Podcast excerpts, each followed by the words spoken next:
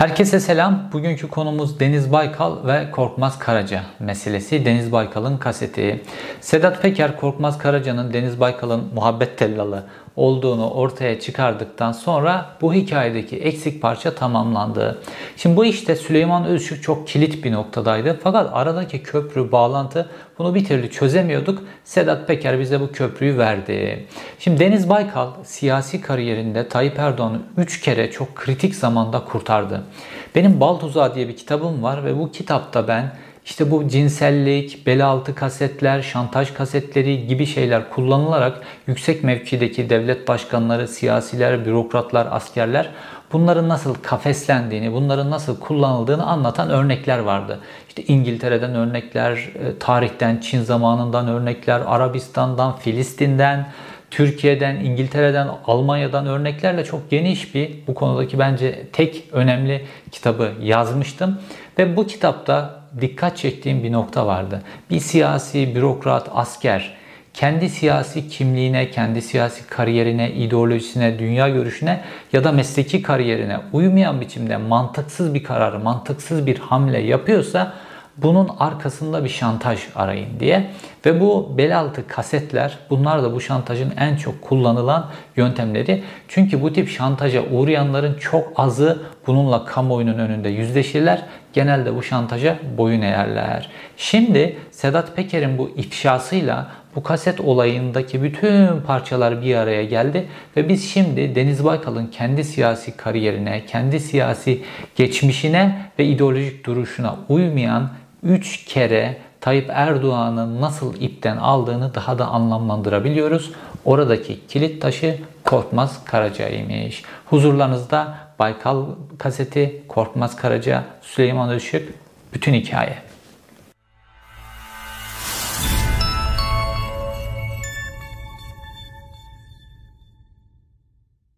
Önce Deniz Baykal'ın Tayyip Erdoğan'ı 3 kere ipten aldığı siyasi kırılma anlarıyla başlayalım. Çünkü benim çok da genç izleyicim var ve bunlar bu tarih olayları çok da bilmiyorlar yaşları itibariyle.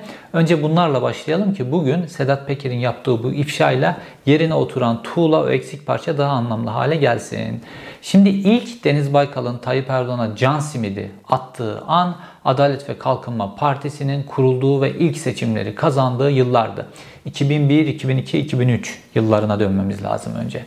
Şimdi Tayyip Erdoğan Adalet ve Kalkınma Partisi'ni kurduğunda daha önce aldığı 3,5 yıl hapis cezası nedeniyle seçilme hakkını kay- kaybetmişti. Parti genel başkanı olabiliyordu fakat milletvekili olamıyordu. İşte Hürriyet'in o meşhur e, bir manşeti var ya artık muhtar bile olamaz. Siyasi açıdan böyle bir pozisyondaydı Tayyip Erdoğan.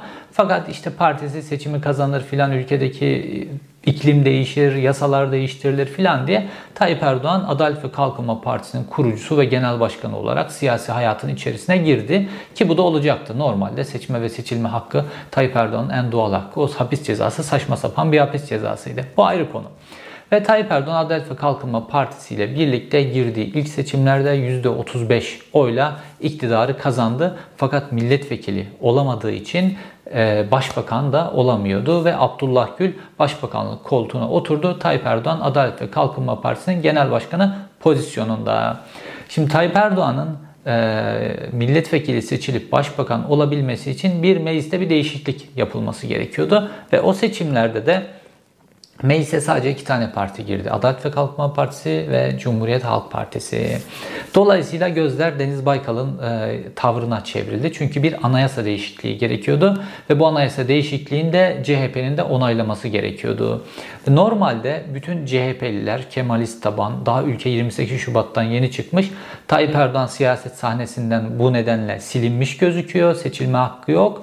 Dolayısıyla rahatlar. Deniz Baykal gibi böyle koyu, layık, kemalist falan bir adamın bunu kesinlikle onaylamayacağını düşünüyorlar. Fakat beklenmeyen bir şey oldu. Ve Deniz Baykal Cumhuriyet Halk Partisi'nin parti meclisinde bu konuyu açtı, gündeme getirdi. Ve parti meclisindeki şiddetli muhalefete rağmen Deniz Baykal dedi ki yok Tayyip Erdoğan'ın seçme ve seçilme hakkı için anayasa değişikliğine evet diyeceğiz. Ondan sonra da Tayyip Erdoğan milletvekili seçecek ve başbakan olacak. Karşı muhalefet parti içerisinden muhalefet geliyor ve Deniz Baykal'ın da şeyi şu savunması. Bunlar ülkeyi yönetemez. IMF de zaten bu e, İslamcı yönetime destek vermez. Dolayısıyla ekonomideki bu kötü durum daha da beter şekilde gider ve göreceksiniz Tayyip Erdoğan birkaç ay sonra bunların iktidarı yıkılıp gidecek. Savunması bu. Deniz Baykal'ı ve o zaman da parti üzerinde çok güçlü kontrol olduğu için Önder Sav'la birlikte partinin üzerine bastırdı ve milletvekillerine bu yönde oy kullandırdı ve anayasa değişikliği yapıldı. Sonrasında da Siirt'te sadece Siirt bölgesinde milletvekilleri istifa ettiler. Adalet ve Kalkınma Partisi milletvekilleri milletvekilliğinden istifa ettiler. Dolayısıyla Siirt'te sadece seçimler yenilendi. Tayyip Erdoğan da oradan aday oldu milletvekili seçildi. Sonra da Abdullah Gül ıı, başbakanlığı bıraktı ve Tayyip Erdoğan başbakanlık görevine geldi. Ve fakat Deniz Baykal'ın dediği gibi olmadı. IMF de Türkiye'ye destek verdi. IMF işte 10 milyar dolarlık kredi dilimini açtı. Adalet ve Kalkınma Partisi'nin ilk yıllarında Ali Babacan da bu 10 milyar doları verimli bir şekilde kullandı ve Adalet Kalkınma Partisi e, o dönem için ekonomiyi kalkındırdı ve sonrasında da işte sıcak para Türkiye'ye akmaya devam etti vesaire ve Tayyip Erdoğan'ın devrilmez bir iktidarı oluşmaya başladı. Fakat Deniz Baykal bu yardım elini, bu cam simidini Tayyip Erdoğan milletvekili seçilemezken onu milletvekili seçilebilir hale getiren adımı Deniz Baykal attı. O e, hamleyi Deniz Baykal inşa etti. Bu birinci hamleydi. Gelelim ikinci hamleye. 2007 yılına geleceğiz.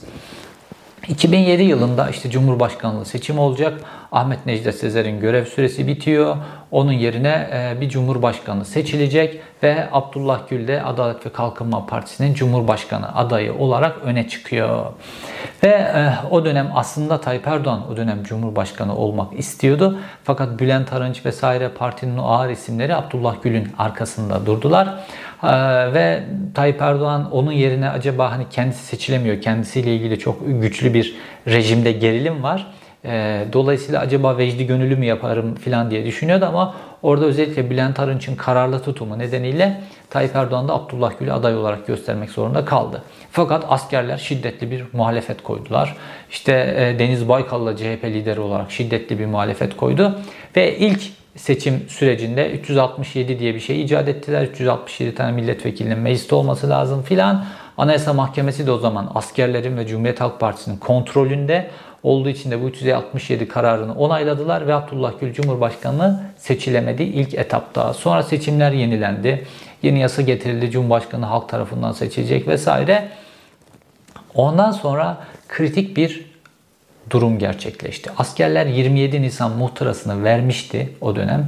27 Nisan muhtırasıyla işte meşhur sözde değil özde e, Atatürkçü, laik bir cumhurbaşkanı istiyoruz diye Yaşar Büyükanıt dönemin kudretli e, genelkurmay başkanı hatta Yaşar Büyükanıt darbe yapıp AKP'yi devirecek filan diye savunma yapılıyor o zaman özellikle ulusalcı filan kesimlerde Yaşar Büyükanıt çok kudretli, çok güçlü bir genelkurmay başkanıydı.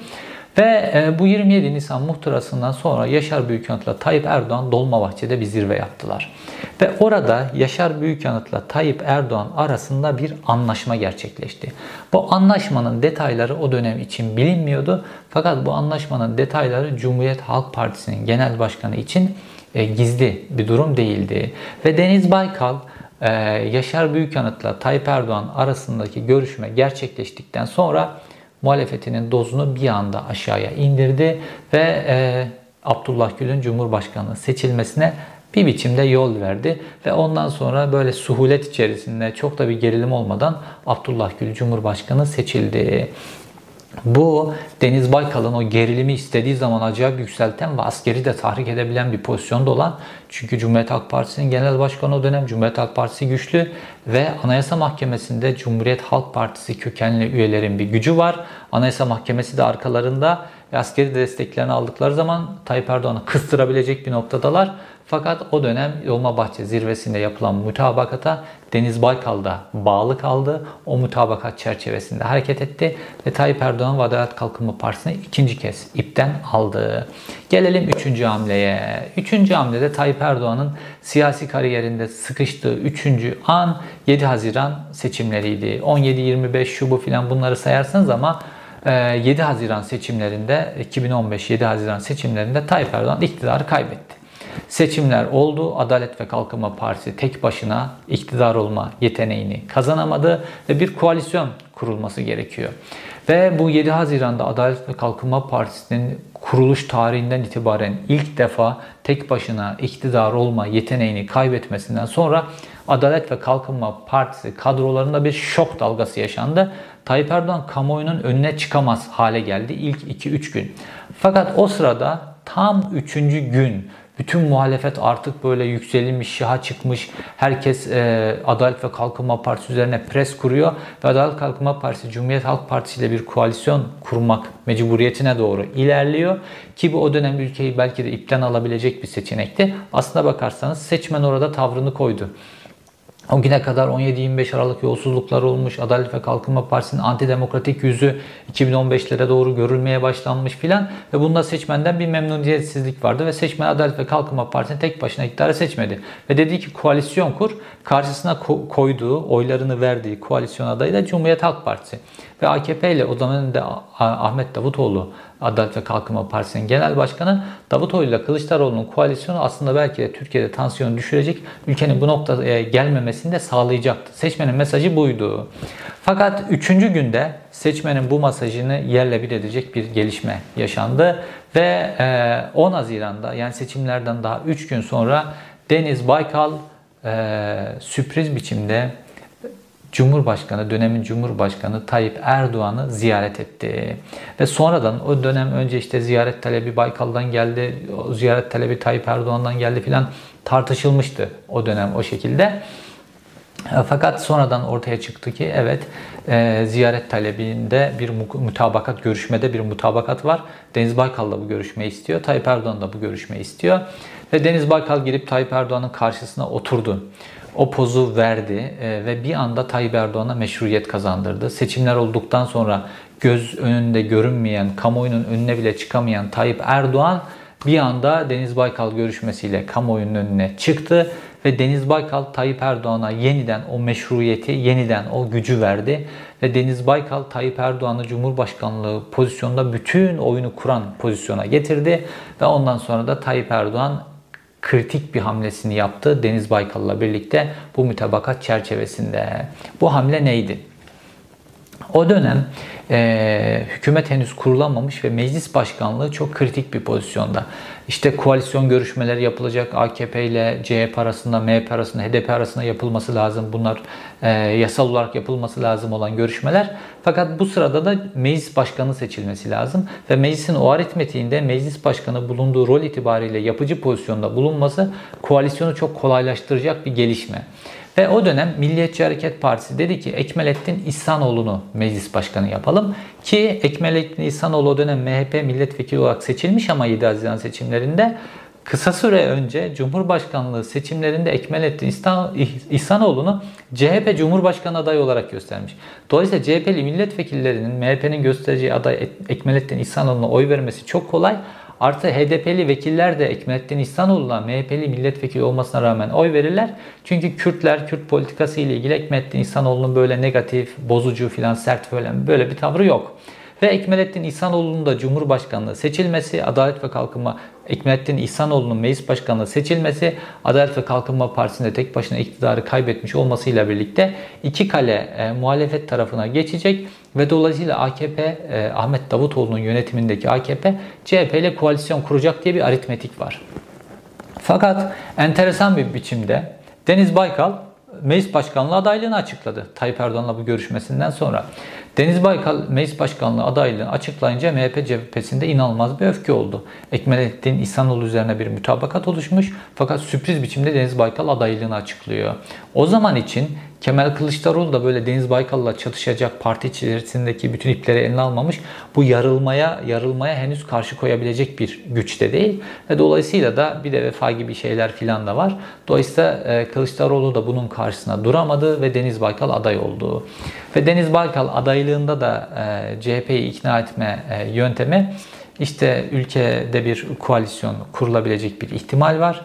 Bu nedenle işte benim de Tayyip Erdoğan'la bakın yeniden görüşebiliyorum ve Adalet Kalkınma Partililer de bana oy verecek. Dolayısıyla ben meclis başkanı seçileceğim. Sonra bu koalisyon işini hallederiz diye CHP yönelik bir propagandası var Deniz Baykal'ın. Ve Adalet Kalkınma Partisi de İsmet Yılmaz'ı e, meclis başkanı adayı yaptı. Normalde baktığınızda hani düşük profilli bir, bir isim sanki Deniz Baykal'ın bu anlattığı e, hikaye gerçek olabilir filan gibi bir durum söz konusu. Fakat oylamaya geçildiğinde Adalet ve Kalkınma Partililer kendi adaylarını desteklediler. İşte ilk turda seçilemedi fakat ikinci turda e, ondan sonra Adalet ve Kalkınma Partisi'nin adayı e, meclis başkanı oldu ve e, muhalefet meclis başkanlığını Ekmenettin İhsanoğlu ile ele geçirebilecekken meclis başkanlığı tamamen ellerinden gitti ve iktidar bir kez daha muhalefetin elinden kaydı. Bu Deniz Baykal'ın Tayyip Erdoğan'a verdiği üçüncü can suyuydu. Üçüncü mantıksız hamlesiydi. Ve bunun ardından işte Adalet ve Kalkınma Partisi 15 Temmuz o bu filan artık devrilemez bir iktidar gibi kendisini her gün tahkim etmeye devam etti. Fakat bütün bunların arkasında bu kaset meselesinin olduğu hep böyle sürekli tartışılıyordu. Çünkü İlk kaset yayınlandığında Varan 1 diye yayınlanmıştı. İşte Varan 2 çok yakında filan denmişti. Bunun devamları olabileceğine ilişkin ve Deniz Baykal'ın bu şekilde elde tutulduğu ve bu şekilde bu mantıksız hamleleri yaptığına ilişkin böyle konuşmalar yapılıyordu tarih geçmişten beri. Hatta Deniz Baykal da ilk kasetin ardından buna cevap verirken demişti ki işte eski kasetler filan yok bu sadece yeni 15 günlük bir mevzu filan gibi bazı şeyler söylemişti. Fakat şimdi e, Sedat Peker'in ifşasıyla biz birlikte biz anlıyoruz ki yanındaki Korkmaz Karaca ile çok uzun bir geçmişi varmış. Ve o Korkmaz Karaca'yı biz Deniz Baykal ve Tayyip Erdoğan'la birlikte aynı karede ne zaman gördük? 2018 yılında. 2018 yılına geldiğimizde işte Deniz Baykal bir e, ağır bir felç geçirdi, hastaneye düştü. Ve orada Tayyip Erdoğan e, Deniz Baykal'ı ziyaret etti. Kimle? Korkmaz Karaca'yla. O güne geldiğimizde Korkmaz Karaca Tayyip Erdoğan'ın adamı olmuştu artık. Artık Tayyip Erdoğan'ın yanına gelmişti Deniz Baykal'ın yanından. Çünkü normalde Korkmaz Karaca 2017 yılına kadar Deniz Baykal'ın danışmanıydı. Ve Deniz Baykal'ın önemli gazetecilerle yaptığı toplantılarda masada yer alan kişi filan böyle partide dokunulmaz isimlerden bir tanesi e, haline geliyordu adım adım. Herkes onun Deniz Baykal'la ilişkisini filan biliyor. Fakat 2018 yılına geldiğimizde artık e, Korkmaz Karaca Tayyip Erdoğan'ın yanına dönmüş. Çünkü Baykal hastalık hastalık çaptan tamamen düşmüş. Korkmaz Karaca artık Cumhurbaşkanlığı Ekonomi Politikalı, Politikaları Kurulu üyesi. Adalet ve Kalkınma Partisi Merkez Karar Yürütme Kurulu üyesi. Adalet ve Kalkınma Partisi yerel şimdi de Adalet ve Kalkınma Partisi yerel yönetimler başkan yardımcısı pozisyonda bütün yerel yönetimlerin elinde olduğu kişi pozisyonuna geldi. Korkmaz Karaca ve artık Tayyip Erdoğan adamı oldu. Yani bir kişi böyle bir anda CHP'de böyle bir noktadayken gelip de Adalet ve Kalkınma Partisi'ne Tayyip Erdoğan için böyle en kritik noktalarda bir anda gelemez. O ilişkinin bir geçmişten beri süren bir derinliğinin olması gerekiyor.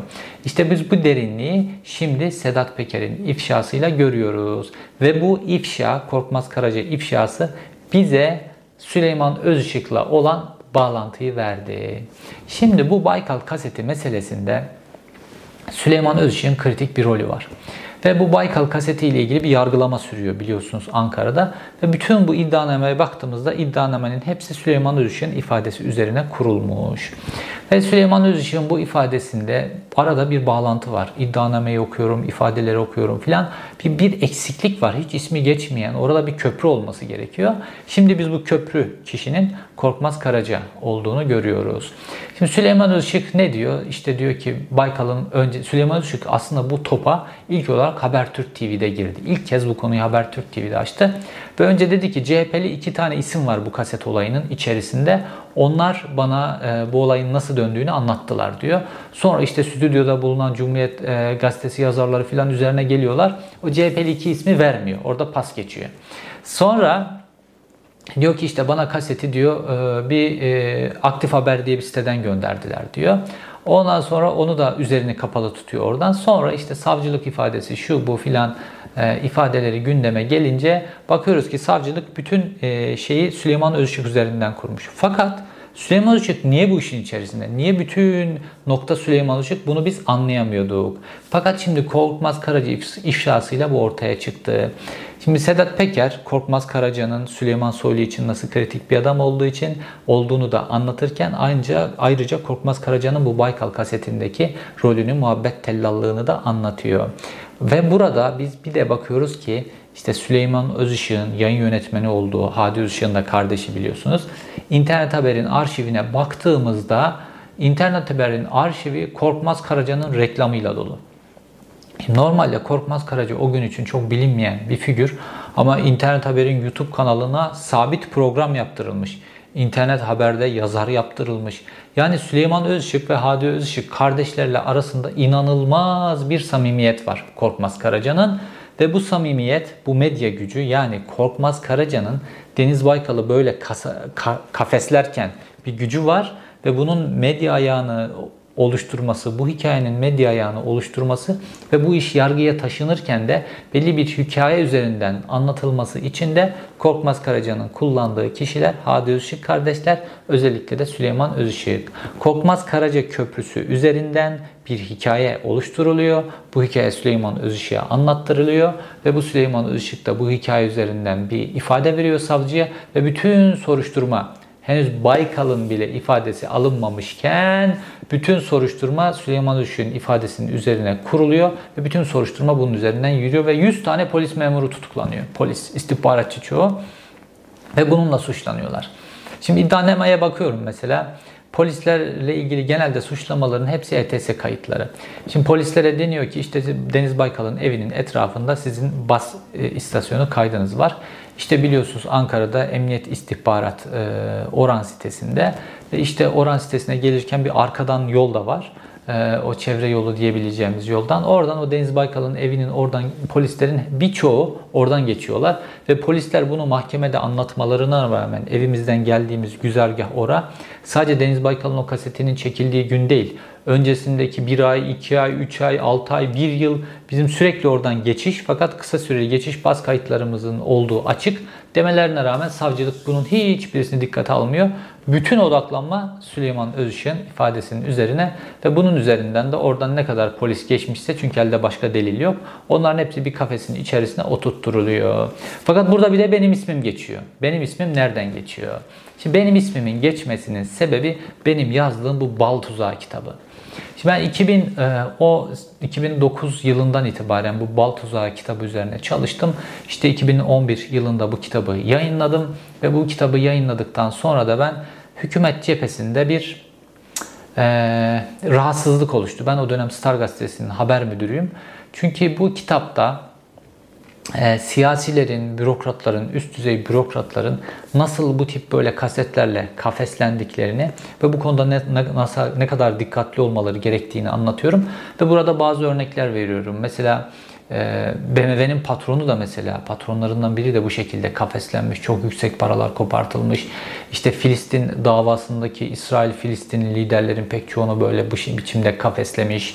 Ee, bu olaylar İngiltere'de olmuş. Amerika'da e, FBI başkanı bu şekilde kafeslenmiş. Hep olan hadiseler. Bunlar çok kullanılan bir yöntem. Hatta Rusya'nın KGB'nin bununla ilgili bir departmanı var. Böyle kadınlar yetiştiriyor özellikle. Fakat esas olarak İsrail bu konuda uzman. E, bal meselesinde İsrail uzman esas olarak. Filistin üzerinde de, Mısır üzerinde de mesela 6 gün savaşlarında Mısır'ı yerle bir etmesinde bu bal çok önemlidir. Çok kilit noktadır. Esas istihbaratları öyle elde etmişlerdir. Bunu kitabımı şimdi bulamazsınız. Muhtemelen yasaklanmıştır. Uzun uzun anlatmıştım bu kitapta. Fakat kitapta bir de Adalet ve Kalkınma Partililerin bu konudaki, bu İslamcıların bu konudaki gevşeklikleri, bu konudaki kafeslenmeler üzerine durumlar vardı. İşte meşhur işte Beylikdüzü'ndeki garsoniyere, garsoniyere evler, ikinci eşler, muta nikahları filan bir sürü bir hikaye. İşte sekreterleriyle kafeslenmeleri filan bu tip şeylere de girmiştim böyle bazı konulara ve bunlar Adalet ve Kalkınma Partilileri bu konular çok rahatsız etmişlerdi.